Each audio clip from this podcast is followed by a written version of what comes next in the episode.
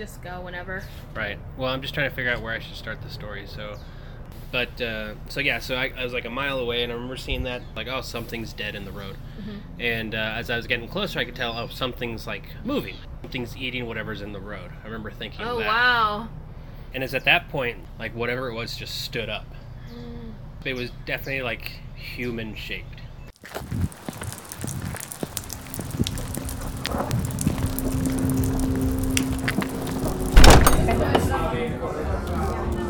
Welcome back to Hair the Werewolf. I am Chase, and I'm here with my co host Lily. Hello. We are a paranormal and supernatural podcast that aims to help you with your work week hangover with a bunch of scary stories and good things to talk about. Or your real hangover. Or your real hangover. Uh, so, So yeah, um, real quick. Obviously, you guys heard that little intro I inserted there before we we got started, and that is because it's an interview I did with my brother on a creature I will be talking about in this episode. Before we jump into it, though, I'm really excited. This is going to be a big story. We do want to give a shout out. We want to wish a happy birthday to one of our friends and listeners, Gabby. So it's going to be belated, and because of the delay with recordings, it's like super belated now. But we just wanted to wish you a happy birthday. Sorry it's so late. Yeah, happy birthday! And there's like quite a few birthdays this month, from what I understand. I just keep seeing them on Instagram and whatnot. So happy birthday to everyone! Apparently, July is a big month. So, so anyway, you should tell them how you feel today, Chase. Yeah, so I'm not drinking anything alcoholic. I'm drinking hibiscus tea right now because this has been a rough week for us. Uh, I got hit with a little bit of a cold. Not a bad one. It was pretty mild, even by cold standards. But having not been sick for so long, because everyone's like, isolated, massing up. I sure as heck wasn't ready for it, so that sucked. I mean- so I'm almost completely over it now, but that was fun. yeah, you just had basically just a sniffly nose, kind of achy. Yeah, It didn't seem that bad. typical cold. You know, nothing special. I mean, they still suck, obviously. They still suck. Definitely. Yeah. So, um, and I'm just here with my allergies. So I'm always in constant like sinus uh interruptions. But anyway, But once I get once once I'm all 100%, I'm looking forward to having a beer. So hopefully next episode I'll be drinking along with you guys. I know this is episode 40. I had this amazing idea where I was like, okay, for our 40th episode, we're going to be drinking 40s for our 40th episode and obviously that's not going to happen. it was a brilliant idea. It, It just was probably one of my best ideas in the world, so thank you. I just she just she was trying to get me to drink a 40, but I was like not happening. Not right now. so we're not 40s don't mix with NyQuil. So maybe next episode we'll drink 40s, uh, but one plus one, which is a shot. You know that's actually not a bad idea. So that's what we're gonna do. We're gonna do like the sequel. 40 plus 1. Yeah, the redemption episode. All right, so uh, tell everyone about your story. I'm super excited. Last Yay. episode I had a big one, and today she has a big one. Yeah, it is a big one. It's a big uh, creature that we all know and love, and it is the Mothman. Oh, how I love the moth. I thought you would. I thought you would. So I I think like I said, I had the interview kind of clip that I wanted to sneak peek in the beginning of the episode, but really where I'm going to be starting off here is at the beginning where the legend begins. All right. So the first one I'm going to say is it's technically considered probably the first sighting of the Mothman. Um, and it was on November 12th, 1966, in Clendenin, West Virginia. Five grave diggers were at the cemetery one night digging and preparing a lot for a funeral. One of them noticed something large sitting in the trees above. At first, I looked at it and thought it's probably just an animal, which, by the way, is really alarming to begin with because something that big, I'd be like, oh, hell no. Don't worry, it's just a jaguar up there. It's fine. It's just a bear. Um, but then, as his eyes adjusted, he could see that the figure had human like features. As he was pointing and telling his mates to look at it, the creature expanded its massive wings and flew above their heads and over the trees, all the while screeching in a menacing, high pitched voice. Kenneth Duncan, one of the witnesses, said that the creature was gliding through the trees without ever flapping its wings for about a minute. It's a pretty long time to just be like floating about. Okay, so that would have been probably considered like after information had been collected, interviews had been done. This probably would have been considered the first sighting of the Mothman. However, the first official reported sighting, I should say, um, took place in Point Pleasant, West Virginia. Um, actually, specifically at the West Virginia Ordnance Work Munitions Plant, but today is known as the TNT area. Real quick, just so you know what that is, the TNT area used to be an 8,000 acre top secret government property that specialized in making explosives for atomic bombs. A large portion of the Point Pleasant population worked there, not specifically with the explosives, but since there were it was a big government operation, there were other just normal jobs that people could have. Sure. The locals would be picked up by buses, dropped off specifically where they were supposed to be working, then picked up again at the end of the day. Were the windows all blacked out? Yeah, they would pass by buildings. Oh, so awesome. Yep, yep, yep. They would pass by buildings that had blacked out windows. Uh, but they were never allowed inside, obviously. So they never got to figure out what was in there. They just assumed, they would just be told explosives were being made here, which is, I guess, all they needed to know. As soon as the bombs were dropped in Hiroshima, the government moved out and abandoned the TNT area. So that's when they stopped functioning. Now, what's left there are these concrete dome shaped bunkers in the middle of the woods. Everything is overgrown and graffitied just to make everything look extra creepy. Mm. Yeah. I saw pictures of it. It looks really cool. Today, a portion of the area is a wildlife preserve called the McClintic Wildlife Management Area. So wait, wait. You're telling me that the first two sightings of the Mothman were both in very normal, happy locations. A graveyard and an overgrown former explosive manufacturing plant. This Yeah. is this bodes well for It's it being just- a peaceful, calm monster. It's a very happy story I will be telling today. Are you sure this isn't a film script? I know. Seriously. I just made it up. Uh, I We should- wish. somebody should call Richard Gere. We've got a movie. Oh my god. We should cast him. He would be perfect. He'd be so good. Okay, uh, so yes, back to the story. On November 15th, 1966, so same year, this would have been only three days after the grave uh, digger's story, two young couples, Roger and Linda Scarberry, and Mary and Steve Mallette, were driving along Route 62 near the TNT area. As the couples made their way down the road, Linda and Mary spotted something large standing not too far off the road on the side. Okay. Before getting too close, they pulled over to the side to get a better look. When the car headlights hit the creature, they could see that it was big. They estimated it to be around seven feet tall with wingspans of about 10 feet long. Jesus. Yeah, it had red eyes that were about two inches in diameter and six inches apart. Which, by the way, can I take a second to appreciate just how detail oriented these people were and how Yeah. focused? if your if your vantage point can see a full ten foot wingspan, I think you're far enough away that saying a six foot I just- gap between eyes, you're totally guessing at that I point. truly don't think I could have come up with those dimensions, but like maybe you were so terrified and fixated, maybe you could have eventually like thought about it afterwards and figured it out, but who knows? There's something about witness testimony being so exact that makes it seem false because it's like this is rehearsed Oh, and written down. Yeah. And after a while, like maybe they're not convincing themselves, but coming up with more like, oh, it was probably this, and this is how I'm telling the story now. Revisionist. revising the truth. Um, so, yes, Linda said that she couldn't distinguish a head or arms. The creature moved away from the light like it was scared, which, by the way, isn't very mothy of it to do. Yeah, moths. all they want to was like, do wait a minute. is they want to like hit the light with their head and then burst into dust. And That's burst what a into moth dust. wants to and do. sometimes I think my head is also a light, which I'm really confused because I'm brown. Anyway, as it walked away, You're glowing. I'm gl- it's just my shiny face. so nice. Um, so it walked away, and it looked like it was heading towards the abandoned buildings. After a moment, they sped away in fear. Almost immediately, they noticed that the red glowing eyes were following them closely as well. So it was not done with them. Panicked, they began to drive faster and faster, but the creature never failed to stay close behind, even when they reached 100 miles per hour. All right. Um, I see her face kind of squinting, like, what? so they're driving and they're seeing two red lights in their rear view. Not, well, okay, that's fair.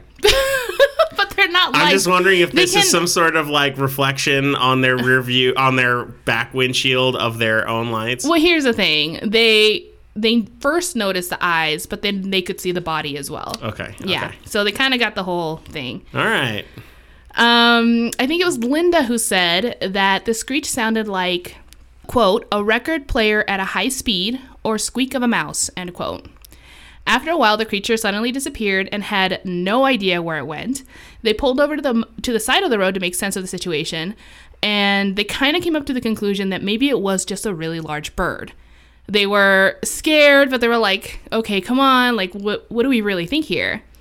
But I guess they really did convince themselves enough because they decided to go back and see if they could find it again. So off they went back down Route 62 towards the TNT area. It wasn't long until they saw the creature standing in the middle of the road, mm. blocking their path as if it was waiting for them. The creature then expanded its wings and shot up straight into the air and disappeared. At 2 a.m., the group went to the sheriff's office and filed a police report. Hmm. The deputy who took the report was Millard Halstead, probably Halstead. And in true small town fashion, the deputy knew both couples personally and believed their story. Each uh, person was placed in a separate room and asked to write down their version of the story.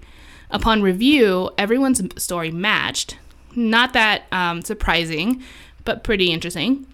Also, fun fact today you can go see the original handwritten police reports from all four witnesses at the Mothman Museum in Point Pleasant. Was there ever a doubt there would be a museum for the Mothman? there was no doubt whatsoever. It's my Um, dream to visit every kitsch museum to every monster all over the world. I just want to do it. I agree. Well, we I've been to the one in Roswell, like the alien one. I haven't. I need That's- to do that. Yeah, it's pretty fun. It's well, fun for those who aren't scared of aliens, but yeah, Little tourist traps. I love it. a little tourist trappy, yeah. Uh, so anyway, I'm going to talk about the museum a little later when I get to it, Oh, but sick. I just wanted to point that out right now. So after getting their statements, police officers and both couples went back to the TNT area to investigate. Allegedly, everyone could hear strange noises and see shadowy figures coming from the woods. And they also uh, noted a really strange dust cloud forming. Oh, that's that sounds like a moth. That's a me. moth. That's such a moth move. Maybe it hit a building. It's like, and this one was kind of silly, but it was on the list. A hoof print in a sandy area. I'm like, isn't this like in the middle of nowhere? There would be cows probably or something. I don't know. Uh, anyway, other sightings began to surface, and people were growing concerned. These sightings were not taken lightly, and there was a press conference held by George Johnson, the Mason County Sheriff, to address the issue. Reporters from the Point Ple- Pleasant newspaper interviewed many people, including the Scarberries and uh, Mallettes, so those couples that saw it in the when they were in the car, Yeah. and printed an article with the headline, uh, "quote Couple see man-sized bird dot dot dot creature dot dot dot something," end quote. Even the headline, Still waiting for the moth, I know the origin of the moth name. but I'm like, what a headline! It sounded like they didn't even know what to make of it. They're like, I guess They see a bird, talk about a it. plane, Superman. something like that. I actually saw a picture of the headline or of the front page of that newspaper. And there was another article that said, quote, train crash kills 30, injures over 200, s- end quotes. I'm like, they're having a really bad week. Like, Was that the small story or the big story? so it was like kind of above the Mothman, but they kind of seemed like they were competing for the same Woof. spot. It was All really those Poor weird. dead people. I know. Like, your death is not quite as important as people see bird dot dot dot something. We don't even know Can what it is. explain that? It sounds like when you die, You're people be- might see a bird, and more people are more interested in it. They're that. just overshadowed by like a shadow. Those poor people. Good God. Well, that's what they did. So I guess. Um, in the article, it also said that the witnesses appeared pale during the interview due to their lack of sleep from the night before. One of them was quoted saying, quote, If I hadn't seen it while by myself, I would have said anything, but there were four of us who saw it, end quote. The article itself goes on to say, uh, quote, They speculated that the thing was living in the vacant power plant, possibly in one of the large boilers. These are pigeons in all the other buildings, but not in that one, end quote. Additionally, there were people that um, kind of gave their statement about what maybe not what they saw, but like they were there when Linda was giving interviews Sure. and they had talked to her. Obviously, it's a small town, so she definitely had to talk to a lot of people about this. And a lot of those people say that Linda Scarberry was definitely psychologically traumatized and eventually she was treated with uh, for shock. If that wasn't bad enough, she also received some disturbing phone calls and visits from men in black, allegedly. Ooh. Yeah. This is the first time we've talked about the Men in Black on this episode on this show. On this entire show, really? Man, you think? I mean, I would have thought you would have brought it up by now, but I know with all the UFO stuff I've talked about, and you know we're like X Files fans and everything. Man, we haven't talked about the Men in Black. Are you sure? You know, I'm sure one of my UFO stories because I'm, I'm, I'm I'm sure. deep diving into like mid 20th century UFO stuff right now. I'm sure I'll find like yeah some more of that stuff. Yeah, I think so. Um, so yes, Men in Black visitations. She also claimed to hear voices and see things moving on their own. Initially, she really thought she was being tormented by a poltergeist. But she's now associating it maybe with her experience with the Mothman. I actually saw an interview with Linda when she was on the show Monster Quest. It's a show that airs on the History Channel. Anyway, she talked about the event, but then she said that when they went to the police station to report the incident, no one believed her. So now I'm seeing some inconsistencies in stories. Okay. Uh, I just wanted to bring that up because I read in, in so many articles and other YouTube videos and other uh, sh- TV shows that I find fairly like reasonably reliable, and they're saying that you know like they were believed and they even went out there, but here we are in this show from her mouth saying that they didn't believe her. So I don't know. Well, I'd be more inclined to believe her But this was like because she was there, so as many- opposed to someone reporting on her story. I think this would have been like I don't know, maybe 50 years later of like so when the show Monster Quest aired, this would have been 50 years after the incident ish. So I'm not sure if that had anything to do with it. Like and this sighting was in. Uh, 1966. Okay. Okay. Yeah, so I don't know. I, I but what a weird detail to change, I guess, but who knows. So after this incident, in the following three days, there were at least eight more reported sightings of a creature with similar description. One of the sightings reported actually took place on the same night as the story I just told you. A man named Newell Partridge, but also went as uh, went by Merle, was sitting in the living room around 10:30 p.m. watching TV when all of a sudden the reception was receiving weird transmission patterns. He heard a high pitched noise and then it cut off. At the same moment, he heard a loud shriek coming from outside that was getting louder and louder.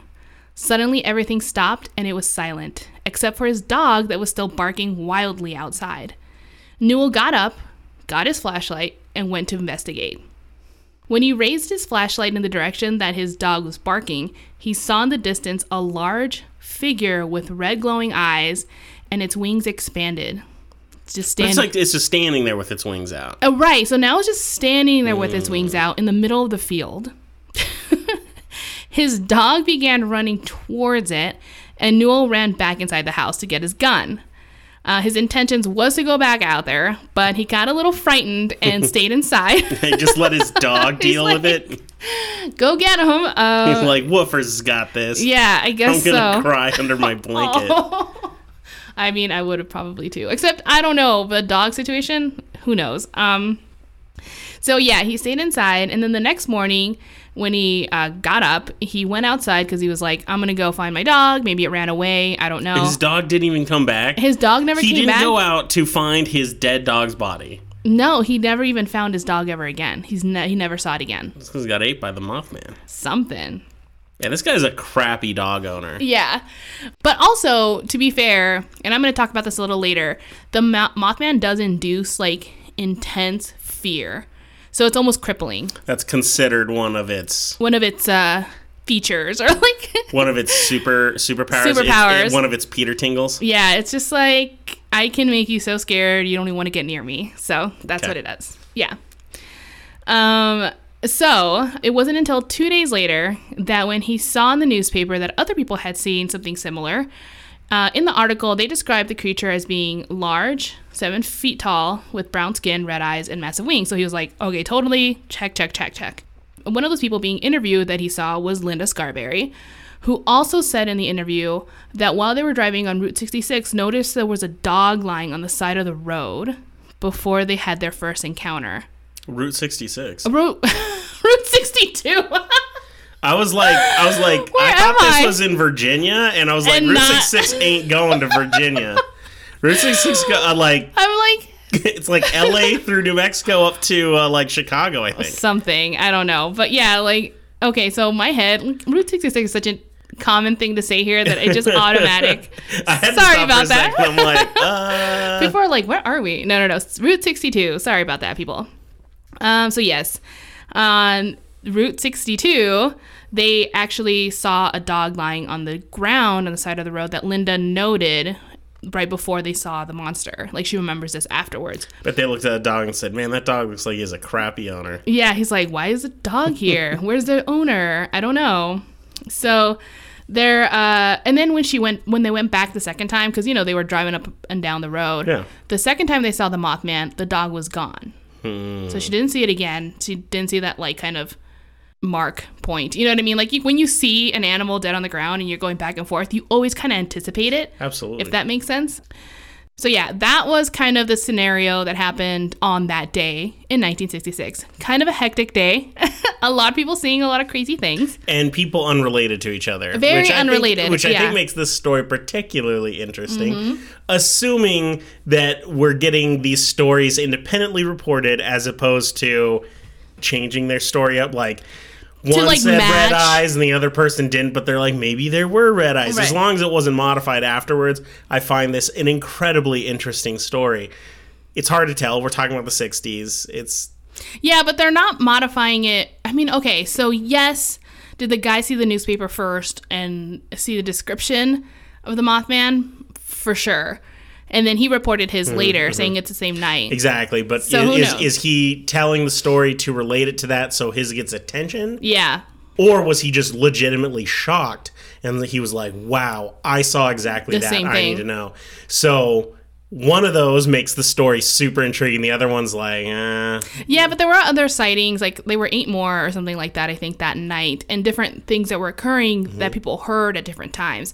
So um, the paper kind of came out later as well. So those other sightings were reported at the same time, if Yeah, that makes sense. So gotcha. let me let me get into those.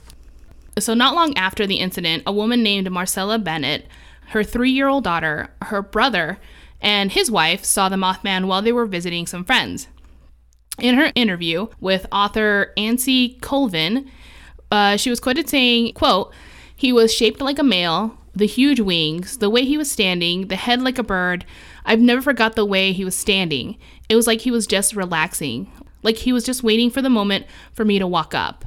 The neck looked like it went down in, like a bird, the way down in the neck. To me, it wasn't of this world, end quote. The creepy thing is, uh, similar to Linda Scarberry, Marcella was experiencing the same side effects like stress, anxiety, feeling paranoid, overall terrified all the time, like the Mothman was watching her. This is more or less when people started believing that the Mothman might have psychological effects. Um, stronger than what would warrant a normal person to respond to. Do you know what I mean? And affect the person for a long period of time after the encounter. So, Marcella also claimed to have developed some psychic abilities. Uh, she would sometimes have visions or premonitions that she eventually said would come true. I didn't get more information on that, but I figured I'd mention it. I mean, that's such an odd thing to say happen. It's like, I saw a monster and then I started like seeing the future. You're like, but see, that's an interesting side effect that seems to be kind of that's never mentioned like in any other monster story ever. No one says I saw Well- Bigfoot and then I won the lottery. not all monsters have to be the same, though. No, I know, but I mean that's why it's so interesting. Oh, Like, yes, yes, It's all of a sudden you can see the future when creepy guy is standing there looking at you. It's like he resonates something or like leaves a footprint and uh but yeah, so I'll kind of get into that what that might mean a little later. So, in a 2019 interview I saw on PBS's YouTube channel called Storied, they interviewed Denny Bellamy, who's the Mason County Visitors Bureau executive director. He said that he remembered when he was in 3rd grade about 60 years ago when this came out. His neighbor had a similar experience while he was driving. He remembered seeing the scratch marks on the roof of the car and seeing mm. his yeah, and seeing his neighbor visibly scared and pale. It turns out that Route 62 near the TNT area was a popular drag racing strip, so there were always teens and young adults uh, drag racing in the middle of the night. A lot of eyes out. Yeah, a lot of people. In the same YouTube video, they interviewed a local woman who shared her story. She and her brother were in, a, in their car when all of a sudden her brother said, Don't look out your window. She, of course, looked and saw a creature right next to her door. It then jumped on the hood of the car and just stood there in a squatting position, staring at them. She recalled it having large red eyes. It then expanded its wings, which she said had feathers, then shot up straight in the air and flew away. So this seems to be like his thing. He just like shoots up in the air after he's like shown himself. It's got to do some level of damage to your car apart from just scratches. A 10 foot wingspan. That's, I would have to dent something, but I don't know. They used to build them pretty tough out back in the day too. But they're saying feathers. And moths aren't feathery. So I know that's probably just Right. his name, and I get it. He's not actually a moth. I, I don't think he's a understand moth. this. But I always pictured a very moth like thing, and now I'm kind of just picturing like bird dude. A Bird, feathery guy. Yeah. like tall Birdman. Birdman. Yeah, maybe. I don't know. So, um, by November 1967, one year after the first official incident, there had now been over 100 reported eyewitness accounts. By this point, there were so many people out looking for the creature that police officers actually had to go out and direct traffic. Whoa. yeah. Man, this is like this is the big to do in the little It's town. It's a big to do. I Uh, like this. it was estimated How that excited would that? How exciting would that have been to be there at this time while it's happening? Like just, oh, it's I so know amazing. it would have been pretty fucking cool. Um, I would have brought like my whiskey and just watched. Although I wouldn't be driving. Don't worry. Um, it's estimated that over a thousand people were out looking for the Mothman every night until midnight. So that is a lot of people. It's like a party. Wait, what happened at midnight? Was that curfew? I think they probably the cops were like, we don't want to be out here either. Either. So how about you just leave? So, Ah, yes, the quaint '60s. Midnight. We all got to go to yeah. bed now. Well, they probably still had to wake up early to go to work and stuff. So yeah. In addition to actual sightings, the town also endured other strange phenomena, such as interrupted police dispatches, malfunctioning electrical appliances, doors mysteriously opening and closing on their own, increased UFO sightings, malfunctioning cars, and hearing a woman scream coming from the yard. I don't know about that one. Like just from one yard or like everybody's like people would say i heard a, a woman screaming last night and then another, person would be like i've heard that the other night too Hmm. or something like that. So the screeching maybe women screaming they're getting confused and maybe it's a mothman just like and then they think it's a woman. I don't know all those things I heard though, like appliances malfunctioning and cars having issues. I'm like, that's crap that was happening anyway. It's just Yeah. people are paying more attention to it. Nothing about that's mysterious. they're like me. i should get a new fridge it went out mothman my alarm didn't go off. Sorry, I'm late to work. Mothman. mothman uh, my car didn't start i can't come into work mothman Forgot to put on deodorant today. Mothman. I'm traumatized, people. I can't be bothered with deodorant. uh, that's a good call. I'm going to start doing that. So, one other strange thing that many people uh, say happened was that during the year of all these strange encounters, people were also being visited by a short, dark skinned man in a black suit who would ask them questions about their sightings. People would feel scared whenever they would talk to him, but didn't know why. Some even went as far as calling the police when they saw him, but the police were never able to find him. Whenever they asked him who he was, he'd say that he was a reporter from Cambridge, Ohio. Except when they asked him questions about it, he never knew the answer. So he was like, sketchy. Also, real quick, um, it could have just been a reporter because small dark skinned dude in the middle of a small town in West Virginia may have uh, ruffled some feathers Stuck out like a sore thumb. a little bit. Be like, who is this like really weird looking different guy? You know, that isn't. I'd also on. like to point out, though, even though there seems to be this notion that conspiracy theorists, tinfoil hat wearing Sure. people, that that's a new thing. There's always been weirdos. And so there's no reason to think that some guy might have heard about some of these stories And just was obsessed. and decided, I'm going to go to this town and I want to learn about it. Like he wasn't really reporting, he was doing it for himself. and he would be like wearing a suit, you know, trying to look like a reporter, what he would think, and and all that stuff. So I'm like, okay, And because He looks foreign. no, and because he's, you know, maybe he's obsessed with this stuff and a little bit creepy Sure. and weird. He's not going to be the most sociable. Like like a good reporter would be. You could talk to him and feel comfortable. He might have just been like a crazy conspiracy nut, and, and Right, a lot right. of people are like, I don't want to talk to this neckbeard. yeah, exactly. this is very possible. So I mean, do what you will with that information, but yeah. Anyway. So let's get into the description of the Mothman. Just kind of a general, like what I've collected and people seem to think looks like. People have described the Mothman as humanoid with black, dark gray, or dark brown skin. It's said to be around seven to eight feet tall, with a wingspan up to 15 feet long. Some say that uh, the wings have feathers, but others say that it doesn't have feathers or that it's too dark to tell. Many also say that the creature appears to not have a head and that the red glowing eyes are more centered in the in the chest area. Like either his head is like he has no neck, Crouched his head's kind of going or- forward, or he doesn't even have a separated head from a torso. You mean? Right, like it's just a kind of a big mass. Yeah. That's pretty creepy. I okay, now that I can see people describing more as a moth because moths don't really They like have a rounder feature. they don't right. have like a neck. Like the moth head and torso No, are they don't just have a neck. one giant ugly dust thing. Yeah, a flying dust ball. Uh, yes. So, uh, and whenever it flies, it usually is described to fly straight up in the air, kind of in a helicopter fashion. So, it has kind of unnatural ways of taking off, unlike a bird. So, that is another feature. And also, we know that it can go at least 100 miles per hour from the first story. Uh, people also have said to that it caused mental distress, like I said, and it invokes a deep feeling of pure evil and dread that has never been experienced before, particularly if you look directly in its eyes. And then also, people say that when they see it like flying in the sky, they never see it flap its wings. Like it's always gliding. So that's kind of weird too. Like a Yeah, kite. that's ominous. yeah, exactly. He also I, I don't know if you're still listing his powers, but he also apparently can invoke premonitions. Yeah, I guess so. He can. He's uh he's got a lot of things going on here. So I'm actually curious. Uh, if just tell me if you're going to get to it though. I've seen, we've both seen the movie The Mothman Prophecies. Yes, I am is- going to get to it. Okay, so so all right, because there's a huge plot element there that we haven't even gotten to. Absolutely. Okay, okay, cool. And cool. that's kind of what I meant when I was like, we're going to talk about that. So. okay, perfect. Because Yeah. to me that was the most important part of the story. Of course, All right, all right, yeah. cool. Well, I Don't worry. you continue.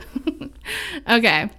It wasn't until Ohio newspaper with an anonymous author gave its name Mothman.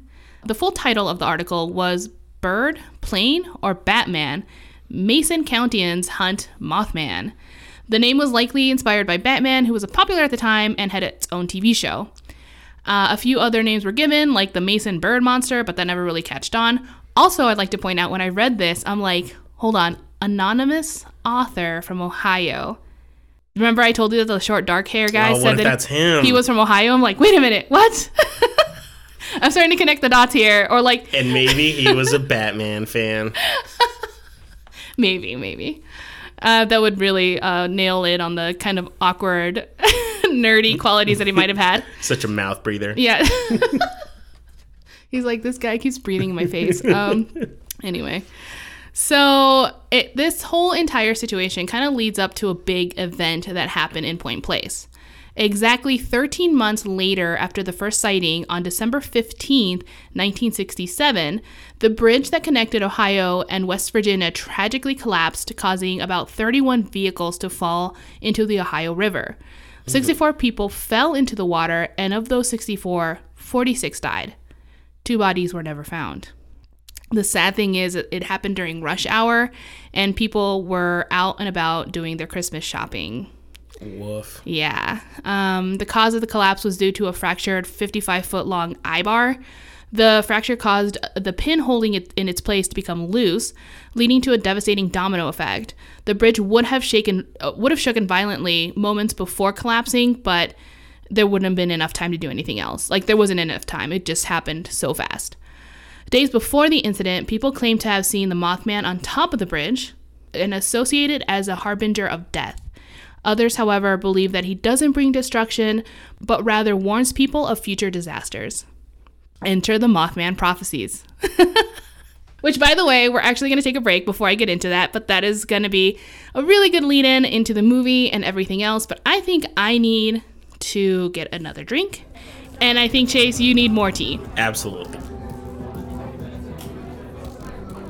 All right, guys, welcome back. We're ready to continue the tales of the Mothman. We left off with the Mothman prophecies becoming relevant to the story, Yes. which is pretty exciting. I am ready to talk about that now. So, John A. Keel, who wrote the book The Mothman Prophecies, went to Point Pleasant in December 1966. So, not long after uh, the whole thing started. He was a journalist and a paranormal investigator, and he went out to do his own investigation.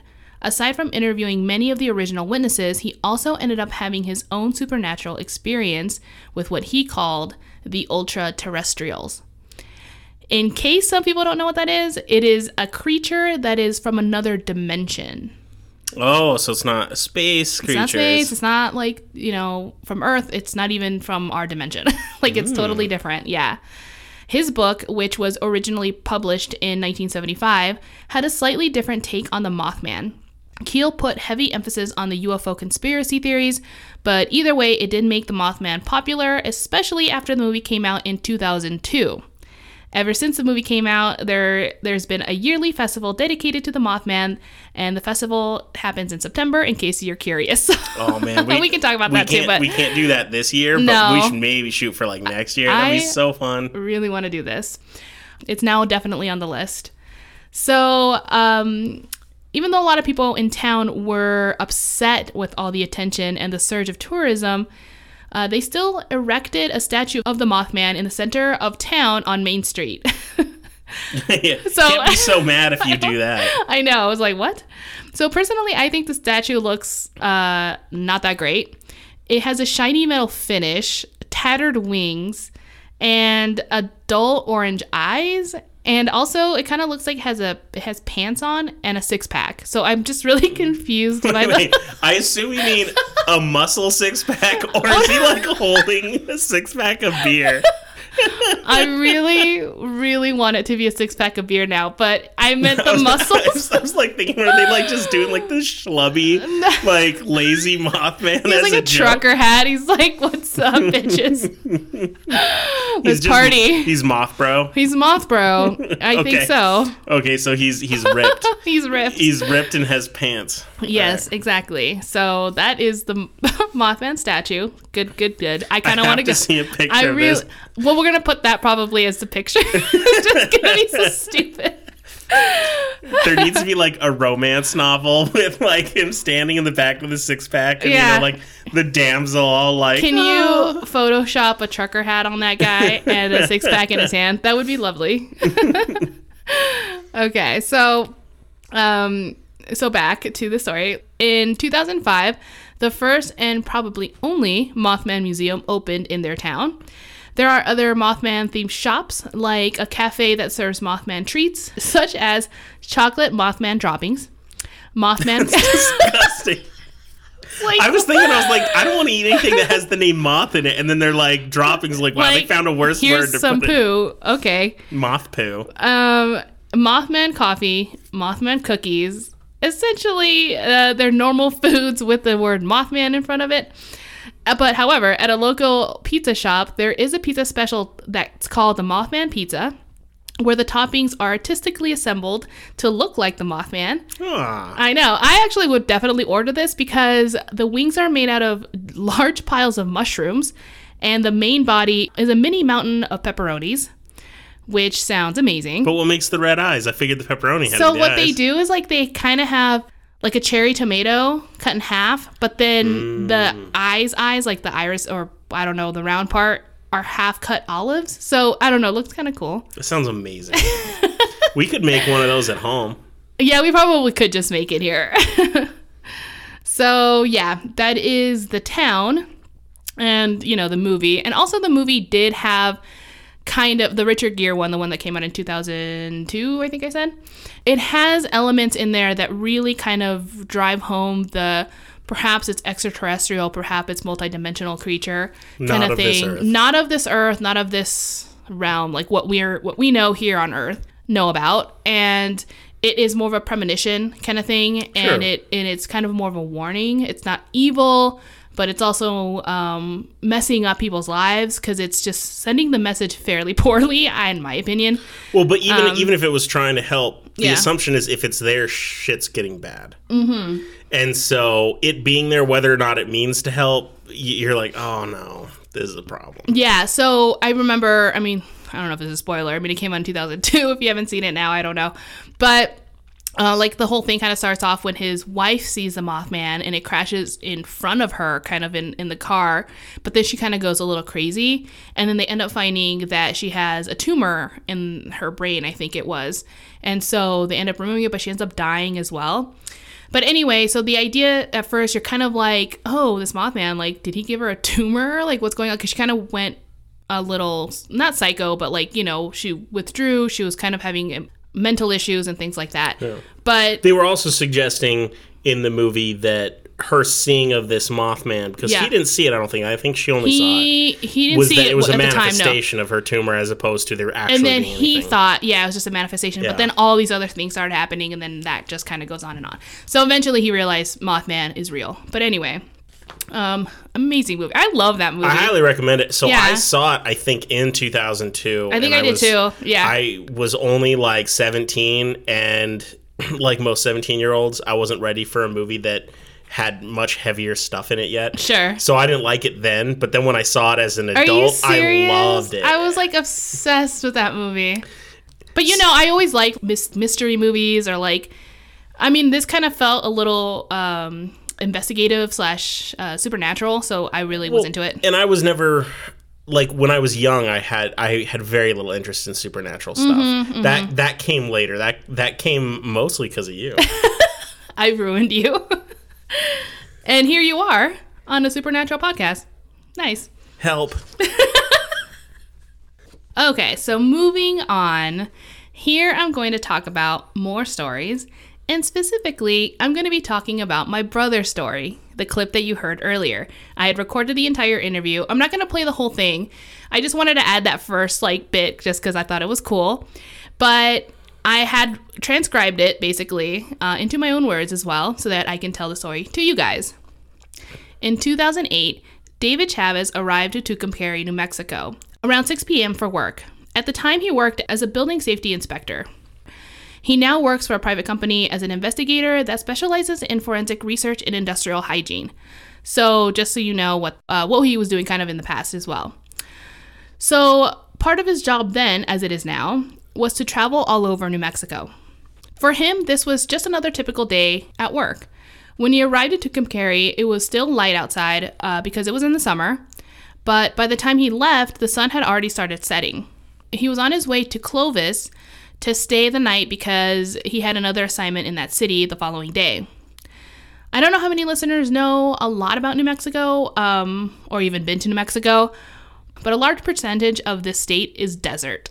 It's So, just empty. It's very vast. It's very, like, yeah, lonely. I do think that is an important thing that if you're not if you haven't ever been to the southwest people don't understand what the distances can mm-hmm. be like you know whenever i go up to the new Distances england between cities, between anything that you might ever Yeah. see, like again, a gas station, anything. It can be hours. when i go up to the new england area i could drive for like two hours straight and i never don't see some form of house or building because Right. the cities and towns are so close together but in new mexico you could be on the highway driving Oh, yeah. for hours and you don't see a living soul except for other cars on the highway Yeah, exactly. It can be very dangerous if you're not prepared. yeah So, um, but he is. This he he's done this like a million times. He drives all over New Mexico. Um, but anyway, so so the drive to Tucumcari to Clovis is about an hour and a half.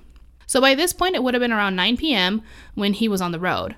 The road he was on was a small two-lane road, and there was nothing else around. Like I said, in one particular section of this trip where uh, there were a lot of hills, you know, like the road went up and down, kind of thing.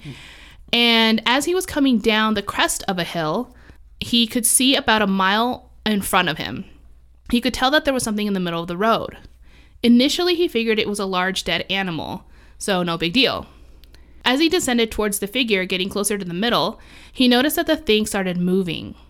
By this point, it was about 400 yards away, and he can start to see shapes. He could tell that there was something dead lying on the ground in the middle of the road and something else looming over it.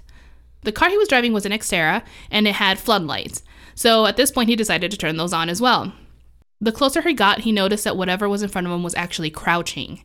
So he saw, he, like, imagine a person, like a large person, actually crouching. The creature then stood up, and it was clear to David that it was a human like creature. He could clearly see a head, legs, broad shoulders, but he couldn't see its arms. Another feature that became very apparent was that it was pure white. Now, being only about a 100 yards away, he still was having trouble seeing any distinct features. He compared it to snow, like white snow, and how sometimes it's hard or difficult rather to really distinguish features, like sometimes to see like indentations or mm-hmm. hills or any any kind of like things like that. Except that wasn't quite a good description because he also said that it kind of looked like it was absorbing light, which is really really really weird considering it's white and mm-hmm. white reflects light. So, and you know, it doesn't really It's the exact opposite. it's the exact opposite yeah. right so we're not really sure what's going on here. And he said it kind of looked almost 2d it, it was such a weird texture. normal. it didn't look normal. He's like i have no idea what this is. So the only thing he knew for sure was that it was looking away from him and it made absolutely no other indication that it had acknowledged that the car was heading its way. That is until it expanded its wings in one quick swoop. Since it was standing in the middle of the two lane road, David could see that the wings extended from one side of the road to the other. With this frame of reference, he estimated the wingspan must have been around 22 feet long. Still holding its ground, David began to decelerate uh, to about 40 miles an hour, but still not wanting to stop. He kept on moving forward, and just before impact, the creature with one big swoop lifted into the air and missed the car by mere inches. It went up over the car, and he never saw it again. So your brother was trying to hit it. We are, my brother, when I interviewed him, he was like, "I ain't stopping." I That sounds exactly like your brother. I was like, "That's fair." He's just like those guys in Scotland where they see a UFO over the highway and, And they're playing like, chicken? and they're like, "We're gonna race under it." I was like, "Okay, here's the thing. We're just gonna do this." like that's exactly how he is. I can just imagine telling stories like, "I once saw a giant Mothman in the road, hit it with my car." Almost got the bastard. yeah, so that was uh that's his experience. Uh for anyone who's curious out there, I absolutely believe him. I definitely think he saw something in the road. Now, the only thing that I He's find he's not the kind of guy to make. He doesn't make up anything. he doesn't make up anything. He doesn't even like really cryptid stuff. Like he's not into it the way I am. He thinks some of the stories are fun in a campfire story kind of way, but he doesn't actually believe in any of this stuff. So here's the thing. The only thing that caught me off guard was the fact that it was white. David's story is the only one I was able to find that would reference Mothman of it being white. Everyone always said it was like black or a dark color. Hey, well, this one's a lot more recent than the other stories, and so maybe it's changed color. You know how like ET Well, this one was in 2008. but you remember how when So- ET was dying and he turned white? Oh.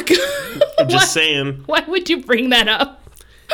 Yeah, well, we're talking about creepy, ugly, disgusting things. ET, Mothman, same thing. I was also thinking maybe albino Mothman or something. Like, so you're saying there's a whole group of Mothmen. like now there's got to be a whole like species or something. Yeah, maybe.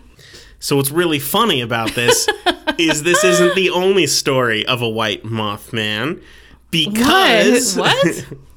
yeah, you you think I'm going to tell you Oh, something the serious tick? here? The tick, the tick sidekick Arthur is is a white moth. he's supposed to be a moth and he's dressed in white, yeah. But no one knows he's a moth. What do they keep confusing? Everyone him? just calls him Arthur. I can't remember what they always call him. I don't remember either, but it was just Maybe really they, they call him like a butterfly or something. But I yeah. think so. Yeah. But yeah, so he is a white Mothman. he is. Maybe that's what David saw. Arthur. they were filming the tick. Oh my god, that would have been really awkward. Um, no, I don't think I don't think Arthur flew away at the end there. Uh, but he was actually so again, the thing was eating something in the road, so he was over another body. But David didn't hit that then, did he? Well, he ran over whatever the hell. He said he, his focus was not on the carcass on the ground, so he didn't really get a good look at like if it was a coyote or if it was anything else. He doesn't know. Man, I'm the kind of guy that if I think I've ran over something, the next time I stop my car for gas or whatever, I totally look to see if there's Oh. I do that too. It's just it's just gross. But yeah. So that happened and that scared the hell out of me when he first told it to me a long time ago. But anyway, I thought I'd share it with you people now. So have fun here in New Mexico. um, so moving on to more stories. In 1978, in Freiburg, Germany, there were a group of miners that were walking to work like any other day, but stopped when they saw a large, dark, a, a long, dark figure standing at the mouth of the mine's entrance. It was very early in the morning and it was still dark outside, so they couldn't really tell who or what it was. At first, they thought it was a large man in a trench coat, but as they got closer, the creature began to unfurl its wings. They all quickly backed away, and at the same time, the creature let out an incredibly loud shriek that some of them described as sounding like 50 people screaming. Oh, that's gross. That's horrifying. Then uh, the men were so stunned that they didn't want to do anything else, so they didn't get closer anymore. Uh, but they ultimately decided to just uh, continue work that they could do on top. So there was things to do. they were like, "We'll just work over here." I, I just thought you were gonna say that they like decided to go home early, and I was like, I would go home early, but they're like, we'll just continue working, just not over there. we'll be over here, moth dude. Um, yeah, so that's what they were doing. About an hour later, the men felt the ground rumble because there was an underground explosion. oh no, another another herald of a disaster. Yes, and everyone towards tw- uh, everyone turned towards the mine, thinking, um, looking at the creature, like, what what is he gonna do about this? Uh, but at that point, all they saw was like dust and smoke coming out of it, and they no longer saw the creature. If the creature hadn't been blocking the entrance, at least 21 miners would have died that day. But they didn't. Did anyone die? No, everyone was fine.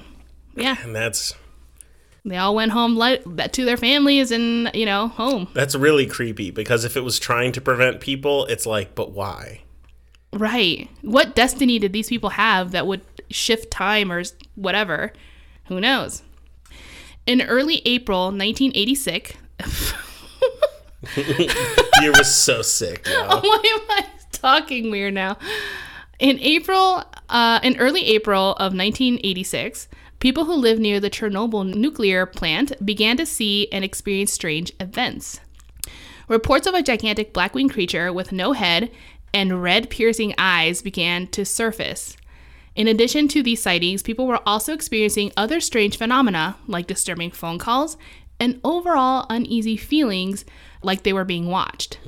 These reportings increased as time went on until in April 26, 1986, at 1:23 a.m., when the Chernobyl nuclear power plant was conducting an electrical test, they purposely decreased the reactor's power with the intention of bringing it back up again immediately. However, before they could restore the power, it unexpectedly dropped to zero. The operators were able to restore the power only partially, but by this point, a chain of reaction had already been triggered. With the reactor shutting down and other design flaws, it caused an unstable condition and two explosions ruptured the reactor and destroyed the building. There was also an open air reactor core fire that caused the airborne radioactive contamination that affected Belarus, Russia, Western Europe. Uh, I mean, there were actual signs of radiation extending all the way to the UK and Sweden. Well, the Chernobyl disaster was the largest nuclear Exactly. disaster in history. So the Chernobyl uh, disaster occurred, obviously. Those that initially survived the blast but would later die from radiation poisoning claimed that they had seen a large black bird with a wingspan of 20 feet floating between the clouds of smoke. From then on, the creature would be known as the Black Bird of Chernobyl. Knew? Yeah. So actually, one of our uh, listeners, Eric, he uh, he sent us suggestions to look into a couple things, Mm-hmm. including uh, right around Chernobyl for stuff. And it looks like inadvertently, while doing research, he found something. something kind of similar to what he was um, hoping for. He was he was kind of requesting more things like have things surfaced after a disaster where this in this incident with the Mothman is actually before, but it is Yeah. associated with um, kind of human human events, disastrous human events. And we're totally going to look way deeper into Chernobyl for things, but uh, Oh, sure. This this was just kind of a roundabout. It kind of just like sparked that like that's pretty hey, cool. I had no idea people were seeing this stuff. yeah, kind of creepy. So all the people living near Chernobyl, uh, I guess the town is called Pripyat. um, Pripyat, yeah. They were seeing weird stuff before. they were also seeing weird things before. red yes. piercing eyes, the weird Yep. phone calls, but did they have a tiny little dark dude coming by their doors interviewing them? No, there's none in Ukraine. I don't know. They- I didn't see anything like that. Um, the guy, sorry? the guy couldn't get uh, on a plane. They're like, "Dude, you're too creepy to fly yeah, you're like to we're Russia. not, we're not letting you in you on board here. as far as I know, no. So next story. A few days before September 11th, 2001, there were several sightings reported of a black winged creature flying near and around the Twin Towers. Then, on the day of 9 11, people began to report that they saw a winged creature near the second plane that hit the tower. Like while it was in the air or at the airport before it They left. think or- it was, they said it was like along with it, like next to it. Hmm. In the following days of this tragic event, people who were getting attention for reporting the Mothman sightings were approached by, by men in black and warned to never speak about what they saw again. Okay. I kind of get like the whole creature maybe flying around the twin towers beforehand, but the the flying with it, a dark winged creature right next to the second plane. I'm thinking shadow right. or something like the shadow of a plane would look like something was flying next to it, but it's not. Yeah, Annoying. If you have no concrete evidence, we have we now have so many camera footages. F- footages sounds weird.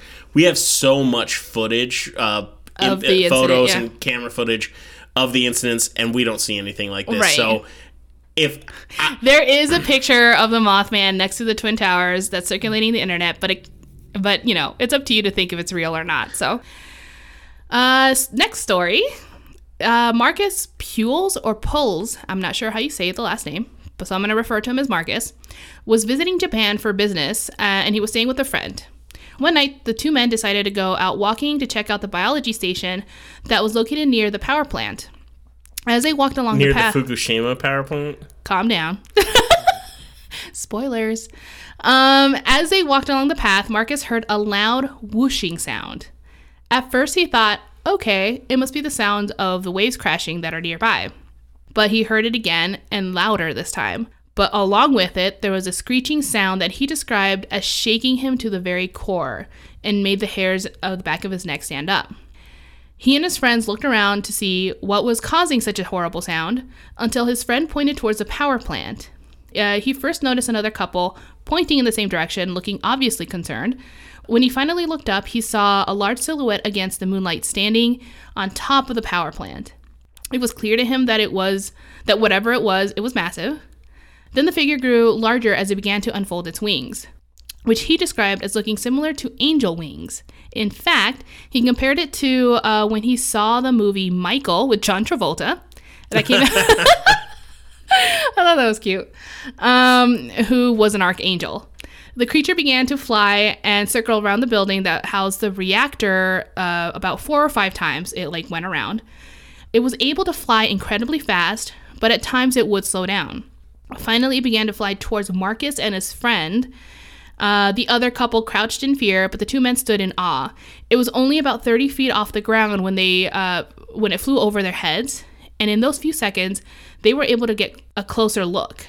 Marcus uh, could see that it had two red, large eyes, and that they were looking right at him. It continued to fly away towards the city and into the dark sky until he couldn't see it anymore. He stood there, unable to shake the overwhelming fear uh, he was feeling until, this is my favorite part, until he heard the sound of a shutter. He looked over and saw that his friend was trying to take a picture. uh, but all he got was black sky, so he didn't get a good pic. you got a picture of Nessie. He got a picture of Nessie. Just someone in a lake. uh, that's like the episode of Futurama. Um, so anyway, he looked over. Oh, sorry. Uh, two days later, Marcus flew back to the states. Not long after, his friend, who was still living in Japan, called him frantically, letting him know about the Fukushima Daiichi nuclear disaster. On March 11, 2011, in Japan, there was a devastating nuclear accident, second to the Chernobyl disaster in 1986, caused by the Tohoku earthquake that occurred about 45 miles, which is 72 kilometers offshore, which then caused a massive tsunami that was about 133 feet high, 40.5 meters ish. Uh, by the way, this earthquake was the highest recorded in Japan and the fourth highest in the world. This event was devastating on its own, but unfortunately, the Fukushima Daiichi nuclear plant was affected when the reactors became flooded and the electrical power went out, causing the heat levels to rise. They did have backup diesel fuel generators and DC batteries in the event of a blackout. However, these were located in the basement, making them vulnerable to, flooding. flooding. Okay, I read more into this because I was like, why? Why, Japan? Why? But it turns out that the engineers were against it from the beginning. But um, fortunately, General Electric's GE, like company, had a strict design plan and they were required to follow it. With all these uh, series of events taking place, the results were three reactor meltdowns and three hydrogen explosions. By the next day, there were high levels of radiation released in the atmosphere, and an emergency evacuation uh, for the surrounding area was ordered. Marcus couldn't help but wonder if the creature they saw that night had been circling the plant because it was warning them or because it was just naturally attracted to areas that would become destructive. So I actually have an obsession with nuclear disasters. I don't That's mean so weird. I don't mean I like them, Okay. but I'm fascinated by them. I have a few things that like for some reason if I just hear a little bit about them or I catch a documentary on TV for like a few minutes, I'm just Mm-hmm. On it. One of them is people who climb Everest, oh, right. and the other one is nuclear disasters. So I have read I have read so much about Chernobyl and Sure. Fukushima. I know all about these disasters and why they failed and everything that went on. Yet I've never heard about any of the uh, Mothman? Mothmans or John Travolta appearing on the top of the power plant. it's just John Travolta. He's like, uh, I'm just here on vacation. And that makes sense because what I'm reading is going to be based on you know quantifiable. Eyewitnesses. This isn't the fact of what actually happened at the reactor. Like, you know what I'm saying? Like, But I have to say, I am finding myself tickled by the fact that I'm hearing new stuff because this is a totally different way to look at these Uh, completely. Yeah. things, which I think is kind of funny. Yeah. So anyway, uh, that was definitely not the end of my stories that I've gathered. I have a few more here. So in Chicago in 2017, out of nowhere, there were about 20 reports of a winged humanoid flying around between April 7th and July 29th in 2017. Of these sightings, most of them were witnessed at night and near or above a body of water. As far as I know, nothing really took place that time. So again, here we have random sightings for no hmm. reason, hmm. which is again is not following the formula here, like what's happening. Again, at the O'Hare International Airport in Chicago, on November 26, 2019, a trucker that had stopped to take a smoke a smoke break said he saw a person with wings standing by a fence. This would have been around 6:30 p.m., and he described the creature as being around seven feet tall, with a wingspan of about six feet. And he said, "quote looked like a demon or a goblin and was solid black." End quote. As he stared at it, he could see that it was walking towards the open field by a runway and eventually disappeared into the dark. He also noted that it walked with, an, with a gait similar to a bird. This wasn't the trucker's first encounter with the creature. When he was a child still living in Mexico, he saw, quote, a solid black winged creature while uh, circulating an open field and made a loud noise before flying off into the surrounding forest, end quote. When he saw the creature each time, he believed that it was in the presence of a demon. His experience is similar to what maybe the other people were feeling, like this extreme fear. But as far as I know, I'm going to call Bird on this one. It wasn't that big, I think. You mean the one he saw when he was a child, bird? And not just that one, but maybe the one at, at the airport, because he said that the wingspan was only six feet, and some birds do have that. Yeah. Uh, but the fact that it was humanoid, I mean, I feel like you would know if you're like, that that's looking like a dude and less like a bird.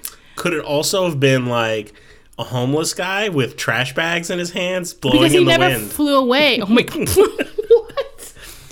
a majestic archangel. It could have just been someone in a trench coat and they're like, I have to work on this shitty weather, like or something. I don't know. But who knows? Um, But did anything bad happen? nothing bad happened again. So, uh, you know, just trying to tell like different types of stories here that I've gathered that aren't matching, but you know, it's really up to you to decide if whether or not this is related or you only believe that Mothman appears in times of awful events. Who knows? Yeah, and, and maybe maybe one of the things that this is implying is that whatever people are seeing Mm-hmm. or thinking they're seeing is so common. The only ones we're hearing about is the ones related to these events because people are like, "Ooh, near this event." So it's so we just have a lot of unreported, unmentioned ones. A little bit, a little bit.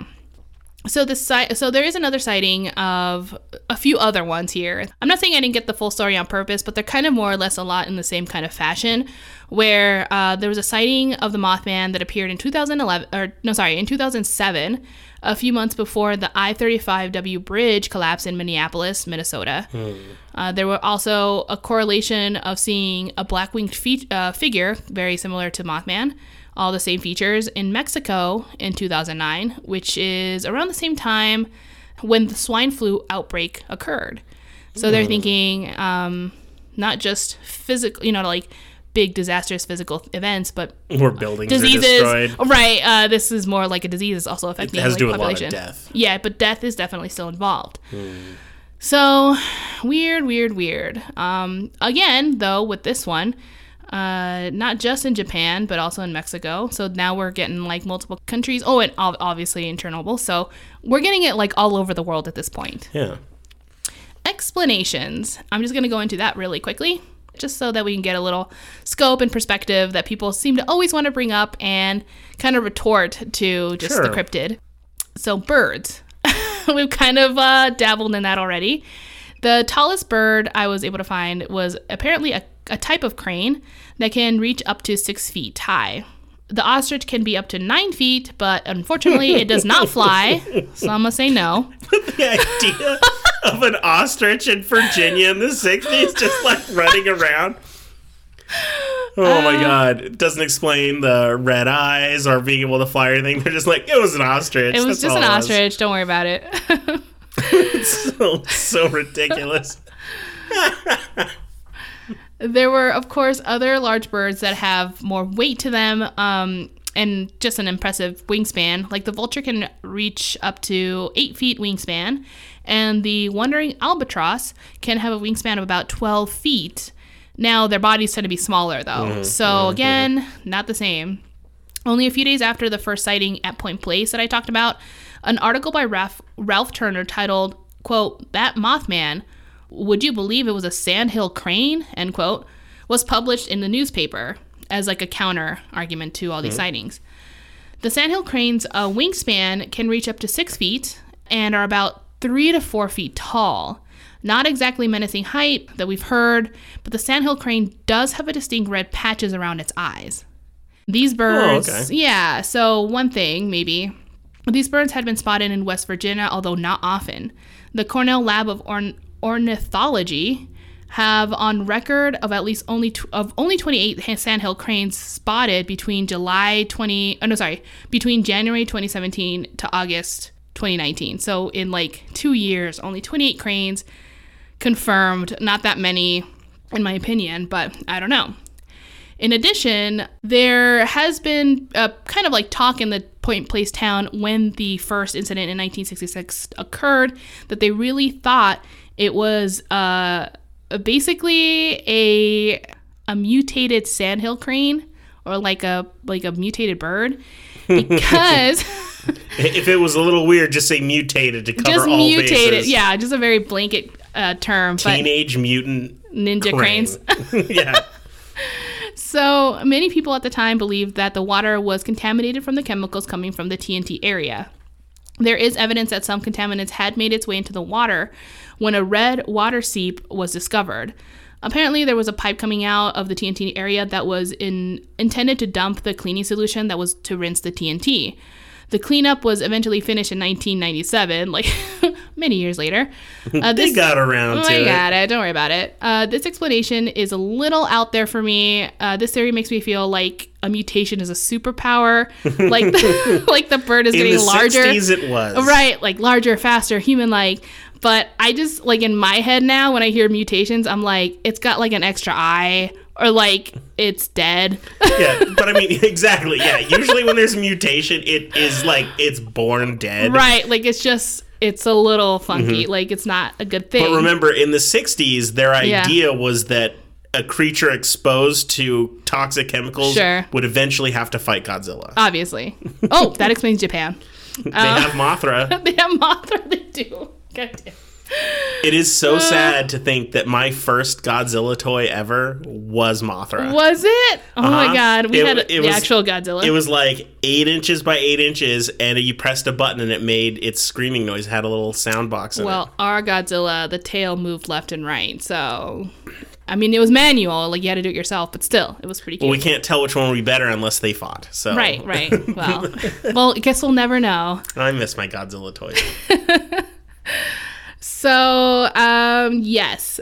Oh, and the, the other bird that a lot of times kind of pops up is an owl, specifically the barred owl, who have very, very large eyes and uh, very dramatic red eyes.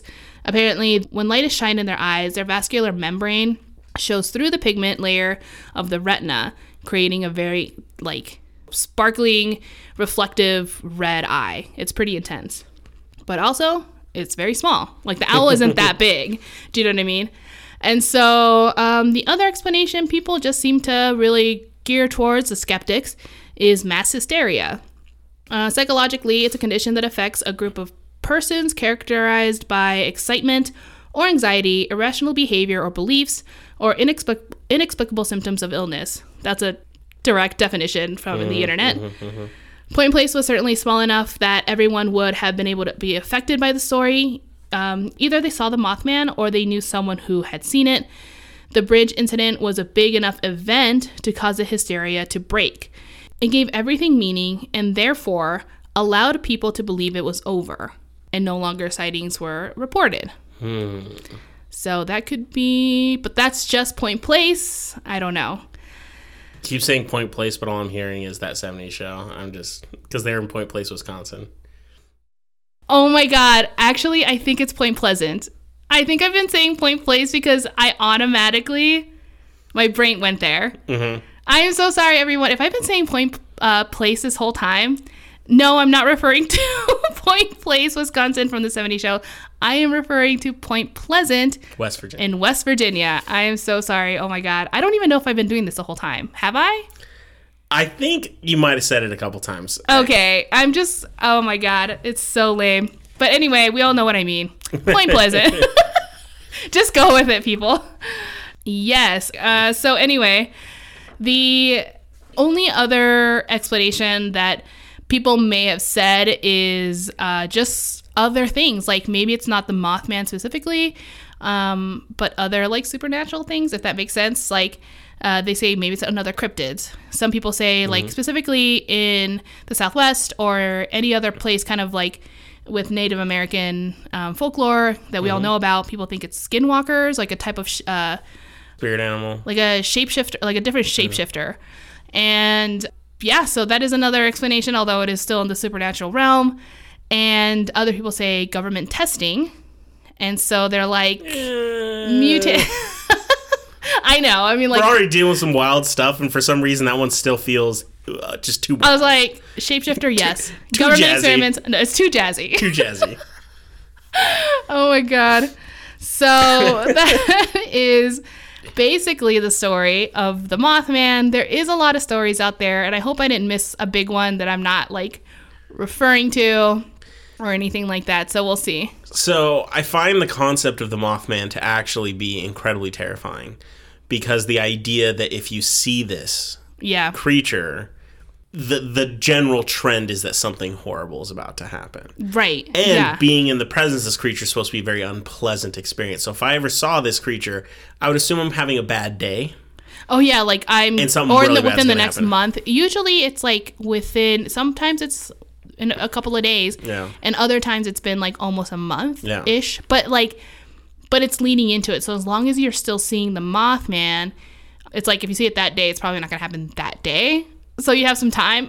But I mean, he's like he's like a herald of an apocalypse. Like Right. he's he's the doombringer, and that yeah, Doombringer or Warner. yeah. like, e- either way, it's it's it's a terrifying notion. So I find the idea of the Mothman scary. Right. So whether or not I believe in the Mothman isn't really the issue. I think if I saw something that even vaguely resembled the way people describe the Mothman, I'm pretty sure I would be scared I'd be terrified. out of it. Yeah, I mean, David experienced something out there for sure. Uh, Oh, another- absolutely! I know he experienced something. Yeah, large winged creature, humanoid, um, but and I white. couldn't even begin to even try to explain what it is. Yeah. That was a crazy experience, and I'm like, wow, that was. and as as far as we know, at least within the area, nothing major disastrous occurred within that area. Not Clovis, not Tucumcari, or anything like that. So, what was it? Maybe it wasn't the Mothman. Maybe we it was said something else. 2007, right? Uh, I think he's. I think he's at 2008, 2009. Um, but I think there's other explanations that I'm sure some people might consider. Uh, I think if you even really focus on the sighting the guy said at Fukushima, perhaps these are. If, if you're of a religious persuasion, these Mm-hmm. could be, you know, religious signs. Oh yeah. um like we we talked about these interdimensional creatures and maybe because they're interdimensional and they function differently that's why it looks so different to different people because it's perspective. It's like it's not anything that you yeah, really the way they're tell. manifesting in our dimension is something that is going to be up towards that's why people can't fully describe what they're seeing because it's bizarre or maybe because it's always like going in between dimensions like it can't fully um Mm-hmm. like manifest here and that's why it's affecting like electrical issues or causing other things it just has a different frequency and when it's on, on this earth it's not really vibing with our form of reality i guess I totally feel like we're brainstorming a sci-fi episode plot or something.